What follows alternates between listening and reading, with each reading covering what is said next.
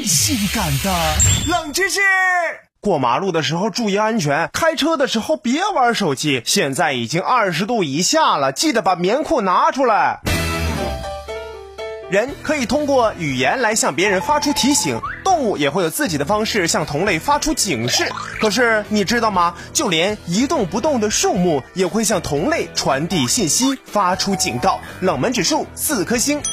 树木如果遭到害虫袭击的时候，它们就会采取一种特别的方式进行自我保护。例如，柳树的叶子中有一种成分叫做石碳酸，这种添加剂明显是降低了柳树叶子的味觉质量，味道变得十分的苦涩，这样害虫就无法吃掉树叶了。可研究人员发现，害虫在袭击一棵树的时候，其周围半径在六十米以内的其他柳树便开始加倍的分泌石碳酸，警惕的采取自我保护的措施。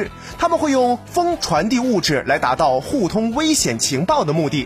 其实，自然界中的一切生物都有这种表现。一些单独个体不仅关心本身的利益，同时还关心同类的生存。所以，收到警告之后，是不是其他树木应该拔腿就跑呢？从未听过如此性感的冷知识，这就对了。前面的兄弟注意喽，后方已经飞来大批的害虫，你们自求多福吧。